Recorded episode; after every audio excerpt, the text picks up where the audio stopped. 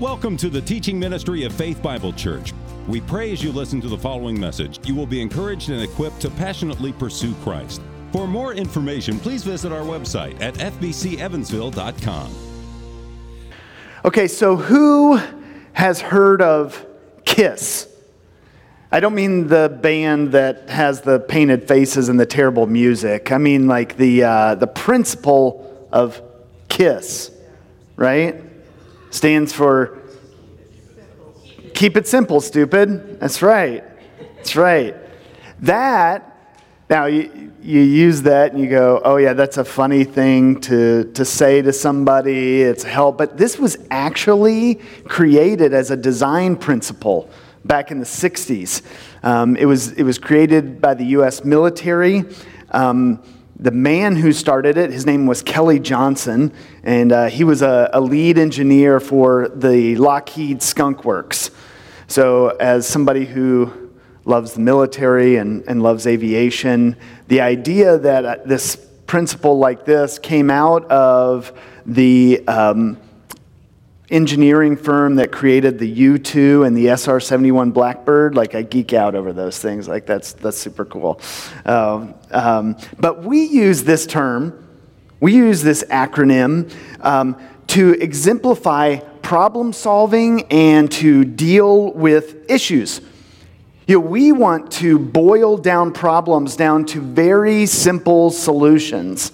You know, Kelly Johnson, uh, he was famous for um, going to a, a table in a conference room and laying out a, just a small bag of tools using this keep it simple, stupid principle and saying, okay, this is what a mechanic needs to have and be able to use to fix a jet engine. So, how do we create a jet engine that can be fixed and re- repaired and worked on with just these tools?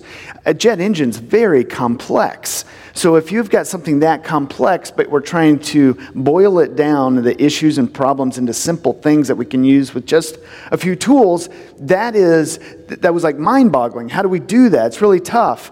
Um, if you remember the, the scene from Apollo 13, where they re- recognize that they're going to run out of oxygen if they don't help them fix the problem. And when they laid out what they had on there, they, they look at it and go, well, they can't fix the problem with these things. You know, they don't have enough of the stuff to do it, but these guys were smart enough to, how do we simplify it and fix it? And they did, um, which was amazing. But this is what we want to do. We want the easiest, we want the fastest way to, to solve a problem. What is the reason for the problem and what's the solution? Give them to me. I want to do it in the fewest steps possible. How can I do that? If a car, if, if our car goes bad, we don't want the solution to be you've got to replace the entire engine because something quit working. No, we want to have we want to be able to open up the owner's manual or the maintenance manual. We want to say, okay, this is what's bro- uh, not working. This must be broken. Fix this part, and you're done. Replace that. Easy. Done. Or, or maybe another example that's probably um, more um, applicable to you is your phone, or you've got a computer problem. Things, it's not working right. Some things, there's a problem. We don't want to just throw it out buy a new one, you know? What's the simplest problem? What do you do usually if you call the IT department and say, my, my computer has an issue? What's the first thing they tell you to do? Reboot it. Do you realize 85% of problems are fixed by just restarting the thing? It's not a made up percentage, it's true. That's crazy. That's super simple. Oh, that is what we want. We want the easiest fix. We want to go what, what is quickest. And we have, the, we have this mentality when it comes to fixing problems in our life as well. We want the simplest, easiest fix when things go wrong. So, take for an example, this is what we want. We're going to a friend's house. We haven't visited them before. They sent us directions. We're following directions. Before long, what the directions say we should see and what we're seeing don't match up. Seems like we're going in the wrong way. You call the friend, you say, This is what I'm seeing. They're like, Oh. They walk you through and they go, Ah, back there at that intersection, you took a left instead of a right. You're going the wrong way. We like that easy fix. All I got to do is retrace my steps back there and I take the right instead of the left. I'm fixed, I'm there. I end up at the, their house. That's what we want are those easy fixes. And we want it to be simple and we want it to be easy. Simple and easy. Quick. You know, or take my mom's wonderful rolls. My mom's favorite holiday is, is Thanksgiving. She loves having family at our house. We love to play games, we talk, tell stories. And then, of course, there's the, the feast that my mom just slaves over to uh, cook for us, and we love her cooking. It's one of those things that um, when I got married and that first Thanksgiving where we were not at my mom's house and we were at my in law's house, inside it was like it was a little bit sad because I was not going to get the Thanksgiving dinner that I looked forward to. And it was great. My mother in law's a good cook too, but um, there's a lot of comfort in going to Thanksgiving there. So one year we had, uh, I was young, and we had like an especially large group of people coming to our house. We had my family, and we had extended family, and there were people from our church that were there. It's like we were crammed in there like sardines, and we were having a really great time. And so we sit down for the meal, and I remember my mom passes me the rolls, and I take the roll out, and, and it's like this. And I was like, that doesn't look right. And then I take a bite, and it's like hard. Like it was hard. And uh, come to find out, she, in all of the hustle and bustle, had forgotten to put yeast in the rolls. So they didn't rise, and they tasted terrible, right? So that's always a joke every Thanksgiving. We have you put the yeast in the rolls, right? That's an easy fix. Here's the problem they're flat and they taste terrible. Add yeast, it fixes it. That's what we want. We can just quickly figure out what it is. But we like quick and easy fixes and solutions to our problems as well. Problems not about cars and computers and baking. We want solutions to how life works and when it doesn't work, or when it's not flowing easily, or when we are in conflict. We want the quick and easy fix. And so when problems arise, too often what we do is we take God's word, we take the Bible, and we try and use it like we would an owner's manual for our car. When we experience problems, we start looking through it to find the correct heading and the correct section and what's the part that needs to be identified and replaced to get me back running the way I want to be. So, when we're overwhelmed, we want to find the verse that addresses being overwhelmed. Give me that verse. I want to read it. I'm going to do it. And then I'm going to stop feeling this way. That's, that's what we want. Or I keep getting angry. We keep getting angry. So give me the section that says A's, under A's, there's anger. What's the verse? Tell me that verse. I'm going to read the verse. I'm going to say the verse, and that's going to fix my anger issue. Or flip through to the part that tells us what to do when we're fighting with our spouse. Oh, well, I think we're communi- we've got communication problems. The way that we're talking isn't working. So, what does section 7, sub part 9, tell us on how to communicate? And we find out communication actually isn't the problem. We got all kinds of communication, but we want that easy fix. I had an idea for a Bible translation, the, the keep it simple, stupid version, but it wouldn't, it wouldn't work. So it's not how the Bible works. Over these weeks, one of the things that I have tried to encourage you to be involved to do is to be involved in each other's lives. How can we help one another? We want to be a resource to our fellow church members how can we help to highlight areas where there may be idols in someone else's life? How do we identify those and, and help them say those are idols? And then what do we do? Too often we look to the Bible like an owner's manual and use that in that situation. And, and what, comes, what ends up happening is it comes across as a platitude. Oh, you're, you're angry? Well, you know, Ephesians 4 says, Be angry and do not sin. So stop it. And we make that joke about stop it, but too often that's what our counsel looks like. Just stop it. The Bible says don't do it, so don't do it. And we're like, okay, thank you. And we walk away feeling discouraged and, and like, there's no help, there's no hope. And yes, the Bible does say don't do it, but it, it's so much richer than that. It's so much more full in its um, counsel to us.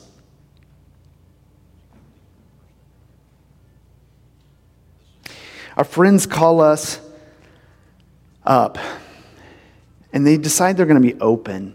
They're going to be vulnerable with us and they're going to reveal the struggles in their hearts. It's been something that they're they don't we don't like to do that, right? We don't like to really be open and vulnerable with other people because when I do that, I don't know what you're going to do with it. I'm, I can be fearful that you might use that against me or now the way you think about me is different than it was before because now you know the ugliness that's actually happening inside of me. But they, they get the, the courage to do that. And so they, they come to you and they say they're, they're viewing inappropriate stuff on the internet, right? We look up verses on purity and we tell them to read those and stop it. And they walk away going, I want to stop it. That's why I came to you. I know those verses, right? Here's one our friend shares that their Christian walk just feels dry. And you've experienced this too. You know what this is like. They don't find the encouragement that they used to in their quiet times. When they serve at church, it just feels like a chore, and they don't feel joy in it. They don't want to pray. So we encourage them to live out the church, the uh, Christian disciplines, right? Let's let's live out those disciplines. If they do the things that they should do and go down that list and do them, then they should start to feel better. You get the picture, right? We like these simple, easy, quick ways to solve our issues. And we don't like problems. I don't like problems. I don't like suffering. We want out of them as fast as we can. What can we do to get out of our problems? And it makes sense that we don't want to go through these things, right? Even when we can look back in our life and see all the ways God has walked us through these issues or the ways we've grown and changed through them, we don't want to go back through it again. We don't want to do that again. There's no guarantee that life won't be hard. I had a fifth, fifth grade teacher, Mrs. LeDuc. I'd say things like, that's not fair, or I didn't like that, I didn't like how things were going, and her response was always the same life's not fair. And it felt hurtless and it felt mean, but boy, I, I needed that. I needed her to just say, life's not fair, get over it. I didn't need to be coddled. I didn't need her to, to fill my love tank. I needed to know that life can be cold and it can be hard. And if her delivery was cold and hard, to get that message across, then that was needed. But I don't mean to convey that life stinks, then you die. No, that's definitely not the case, right? We can experience all kinds of joys here on earth. We can have a wonderful life, but we live in a Genesis 3 sin cursed world as sinners living with a bunch of sinners. We believe uh, that we have new life because as believers we do have new life and we have new hearts, but we still have a flesh we must contend with on this side of glory. We can be pulled into this idea that the Christian life is too hard we must remember that we, we've got to live it by the Spirit of God. We don't do this alone. I'm going to show you here Galatians 5 16 through 25. I'm going to read this here. It says, But I say, walk by the Spirit, and you will not gratify the desires of the flesh. For the desires of the flesh are against the Spirit, and the desires of the Spirit are against the flesh. For these are opposed to each other to keep you from doing the things you want to do. But if you are led by the Spirit, you are not under the law. Now, the works of the flesh are evident sexual immorality, impurity, sensuality, idolatry, sorcery, enmity, strife, jealousy, fits of anger, rivalries, dissensions, divisions, envy, drunkenness, orgies, and things like these. I warn you, as I warned you before, that those who do such things will not inherit the kingdom of God. But the fruit of the Spirit is love, joy, peace patience, kindness, goodness, faithfulness, gentleness, self control. Against such things there is no law. And those who belong to Christ Jesus have crucified the flesh with its passions and desires. If we live by the Spirit, let us also keep in step with the Spirit. Let us not become conceited, provoking one another, envying one another. That was long. There's a lot in there. I want you to notice something. In verse 18, Paul says, If you are led by the Spirit. Here, what Paul is talking about, what he's emphasizing, is the Spirit's work in our life. John Piper says that the Holy Spirit is not a leader like the pace car in the Daytona 500 race. You know, if you watch a NASCAR race, they've got the pace car that drives out and gets things going, and they all follow it in line wherever there are. But no, he says being led by the Spirit is um, the Spirit is a leader like a locomotive on a train. We're not following it in our own strength, we're led by His power.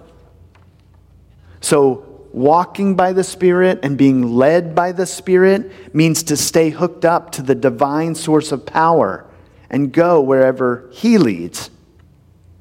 Piper also says that if our Christian walk is to be a walk of love and joy and peace and so on, then walk by the Spirit must mean bear the fruit of the Spirit. But again, the Spirit's work is emphasized in this, not ours. He bears the fruit.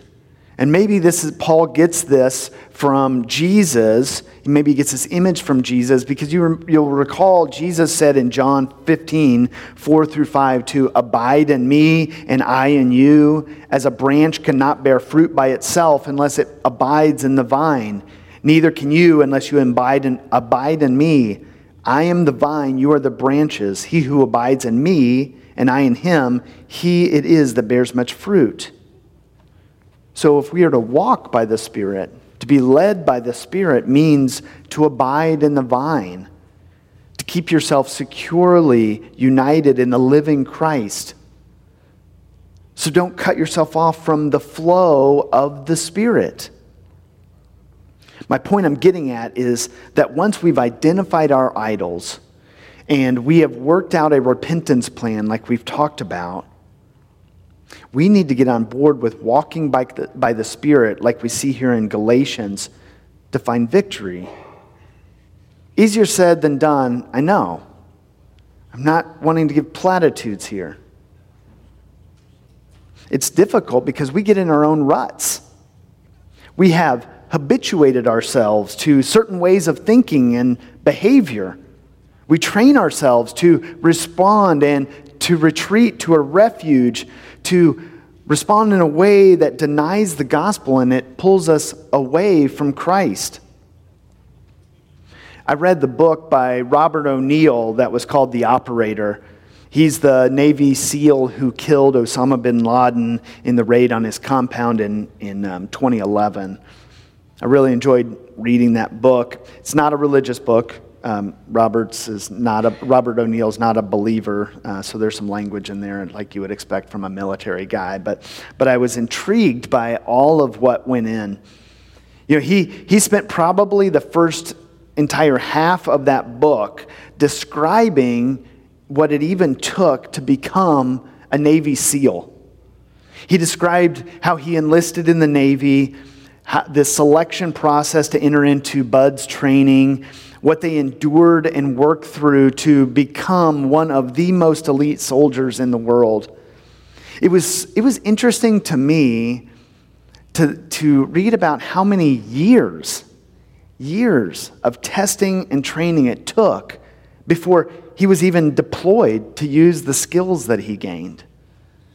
Took a very long time. He wrote about all these various schools and classes he attended to learn what he needed to know to perform at this very high level. And then, once he became a Navy SEAL, then you get selected into what team of Navy SEALs that you, become, that you can join. And he was placed in SEAL Team 6, which is the elite of the elite. Over his career, he was deployed on many different combat missions.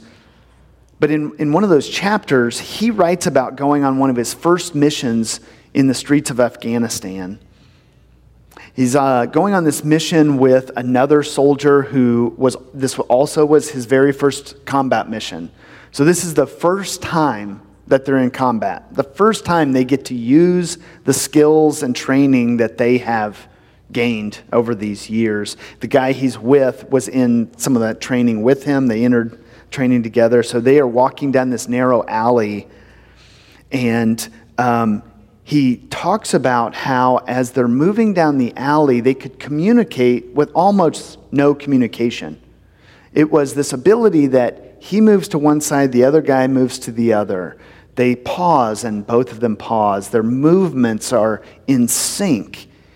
They didn't talk about this before they went in there. They knew the mission was to go down this alleyway to find a person, a high um, what do they call that? A, a, a, target of high value, a high value target. That's what it was. So they're, they're going to get this. But, but that's all they knew. We're just going to go, they don't know what is around the corner. And so as they're walking down here, in their moving, doing what they do with their, their weapons, two combatants come around the corner.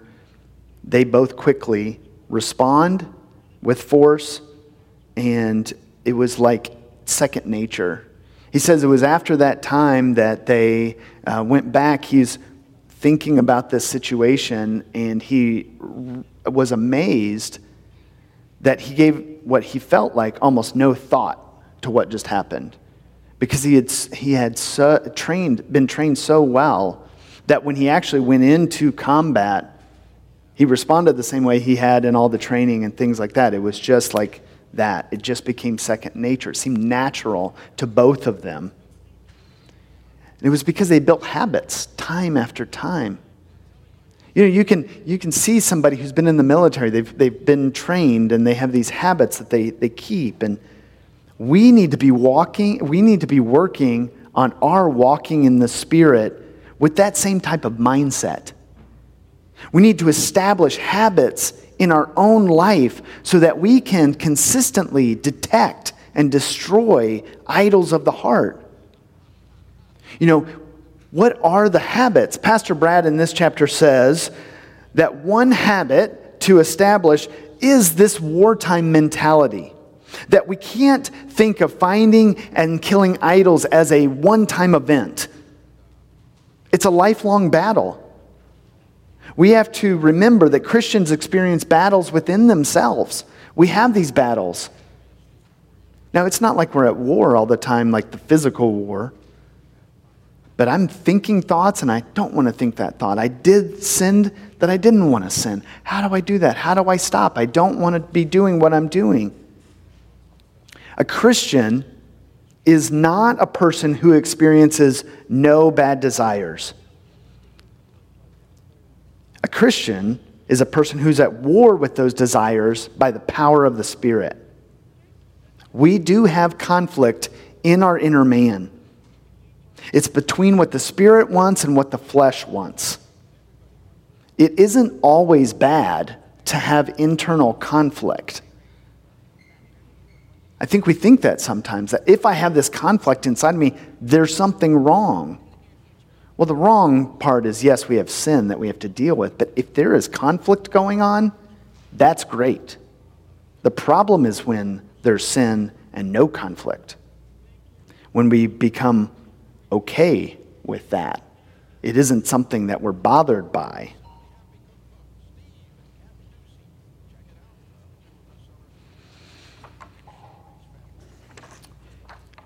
Since Genesis 3, the Spirit has been here to do battle with our flesh. It's actually one of those things, if you're on the battlefield and you feel that you're at war, you should take heart. That's a sign of the indwelt spirit working. Again, Piper says that when you take verses 16 and 17 together, the main point in that is not that there's war, but victory for the Spirit. Verse 16 says, When you walk by the Spirit, you will not let those bad desires come to maturity. When you walk by the Spirit, you nip the desires of the flesh and the bud. New God centered desires crowd out old man centered desires. Verse 16 promises victory over the desires of the flesh. Not that there won't be a war, but that the winner of that war will be the Spirit in this wartime mentality, we have to keep going back to the gospel. When we are on the battlefield, when we are on the battlefield, spirit against flesh, we want our automatic reactions to be to turn to the gospel. We should be like an elite force of soldiers, highly trained in the spiritual warfare, and our weapons are God's Word, the Holy Spirit, and other Christians. We train ourselves by going over the gospel all the time. Time and time, more of it. Thinking about, focusing on the gospel. So you have a husband who gets angry at his wife for XYZ. He's in the battle. What enemy is he going to battle against? The enemy he is at war with isn't his wife. She isn't the problem. He has to go to war with the desires of his heart. He has to go to the gospel. The gospel tells him that a good and perfect God died for him. And so his sin is the worst. The gospel reminds him that he doesn't deserve a life without problems. The Bible never tells us that we don't have a life without problems. The Son of God came to this earth to endure being lied about, betrayed, hated, mistreated, misunderstood, and killed. If that is what Jesus willingly endured so that we can have freedom, then our response to marriage problems must look very different. Or your work is stressful. You have a demanding boss work projects with tight timelines, coworkers that are not helpful but are vying for your job. You've got too much on your plate. Well, what does the gospel tell us there? We're in the battle. We need ammunition. Where do we go? Well, the gospel tells us that our life is not our own. We were bought with a price. Christ left the perfection of heaven to seek and save and serve us. Why would he do that? And he did it without complaint. He did it without dragging his feet. He did it without sabotaging us, without giving us all these reasons we should feel bad for needing his help because we really got ourselves into this mess. The gospel says, like in Galatians 2:20, I live by faith in the Son of God who loved me and gave himself for me. We need to establish a wartime mentality, but we also need to make choices that starve our idols. Every choice we make, big or small, it either feeds or starves your idols. So we have to get used to the idea that there are no little choices. All the big stuff that we go through started as little stuff. It started when we were complacent, or we excused it, or we thought it wouldn't hurt. All these little and big issues come from our heart. So the way we make choices to starve the idols, starve our idols, is one is live a commandment oriented life instead of a feeling oriented life. Our feelings lie to us. Feelings are important in many areas, but we cannot rely on them when it comes to matters of faith. You must learn to keep your feelings in, in their place. I'm not against feelings. We have feelings because God gave them to us. Feelings are not a result of the fall. Since that is true, then we must learn to use them correctly. And that means we can't live by them. We must not let our feelings rule us. To win the war against idols of your heart, you can't let the feelings be the force that drive your choices. Obedience for the glory of God has to be what drives your choices. feelings will follow obedience. So you can obey your way into new feelings. A second way that we have this habit of um, making choices to our vitals is we have two choices on the shelf pleasing God or pleasing self. Who here knows 2 Corinthians 5 9? I won't call on anyone. Somebody's got. It's super short one.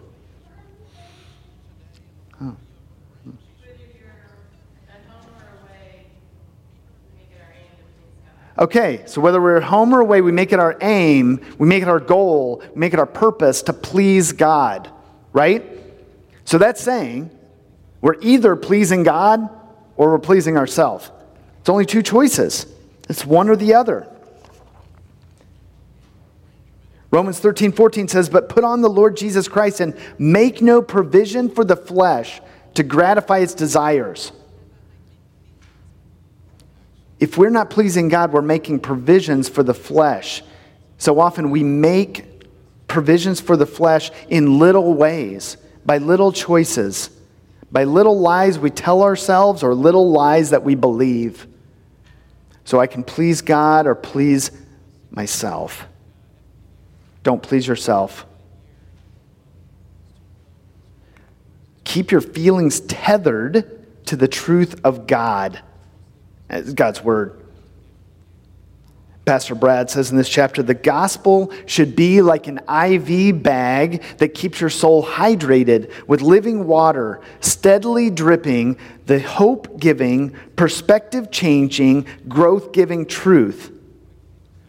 This is truth, then, that will shape how you feel, regardless of what's going on around you, because it's based on the objective, unchanging truth of God's Word. Instead of our ever changing, easily defeated, deflated, and often misguided feelings.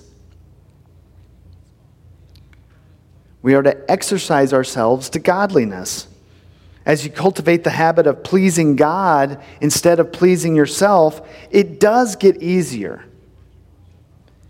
It gets easier, not easy, but not as hard as it feels at first. Maybe you've had that moment where you said, I am out of shape and I need to get back into shape. Or maybe it's never back into shape. It's like get into shape. I've never been there, so I want to get there. And so you do the, the things where you, I'm going to start lifting weights. And you, you lift weights one day and you're sore. And try it the next day, you lift weights. And before you know it, you can't wash your hair in the shower because your arms hurt. Like so sore. Like, oh my goodness. Right? So that's when we quit. Well, my arms hurt. I'm going to quit. Or you take up running and you get down to the stop sign and, and like this feels great you get to the next stop sign you're like i think i'm dead i cannot make this and you're like I've, i haven't even made it halfway around the block and i think i'm dying right it's tough but i know i know guys that run every single day exercise they they ride bikes there's all kinds of things and they they'll tell me because i've experienced this too that first 10 minutes it's like i really want to quit this isn't easy this isn't I, I don't really like this, but I've got to push past that. I've got to exercise that. I got to keep doing it. keep exercising. So eventually, it doesn't hurt as bad. Eventually, it becomes a little easier. It's not easy. Exercise isn't easy if you're doing it right, but it's easier. So we keep exercising. And we reap what we sow. God's yoke is easy. Our circumstances may never change, but walking with God is, is all the difference. If we choose to please ourselves, it makes it harder.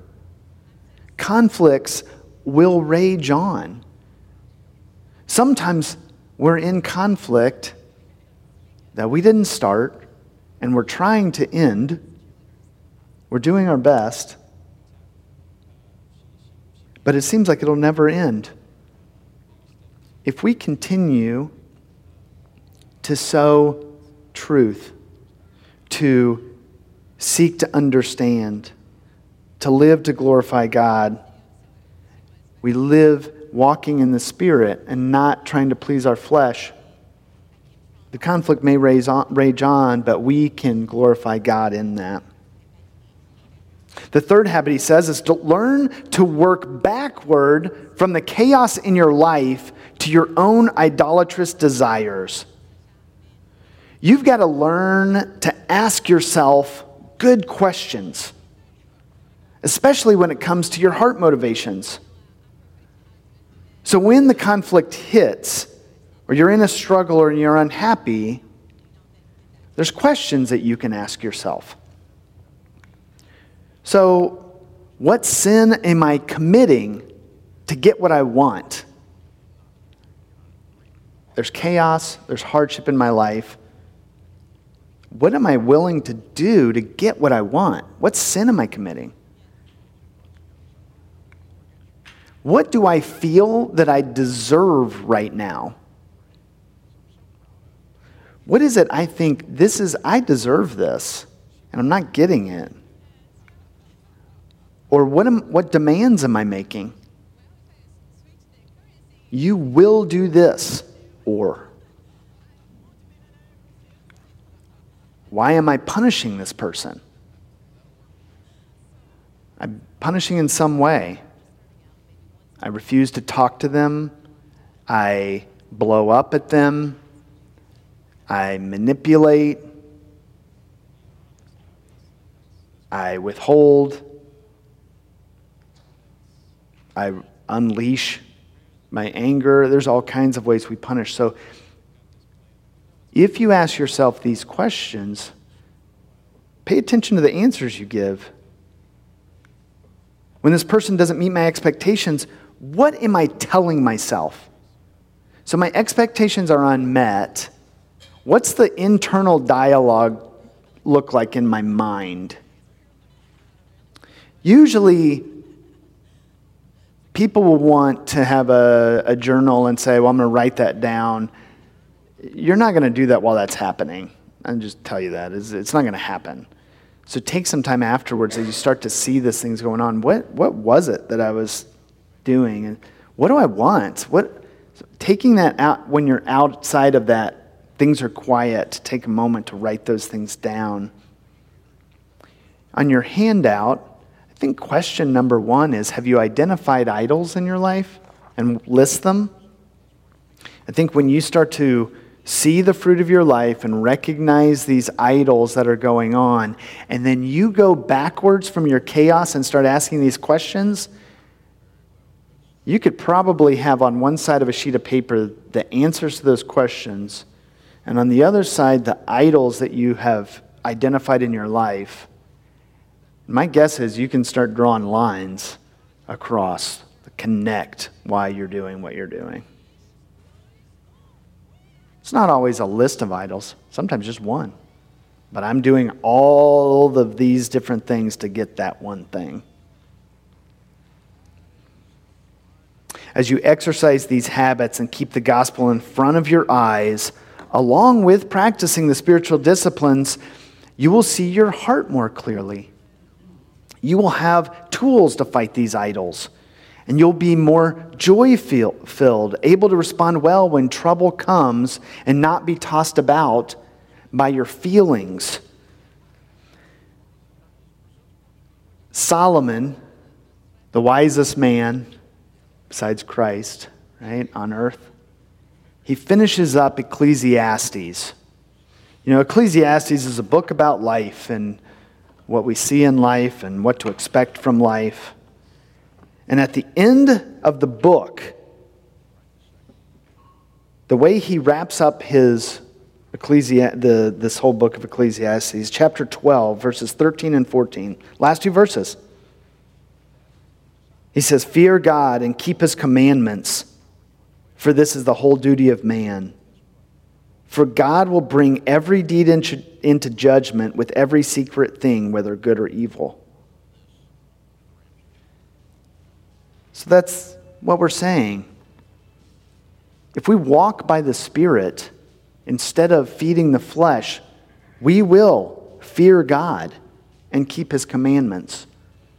And it will be a joy to us.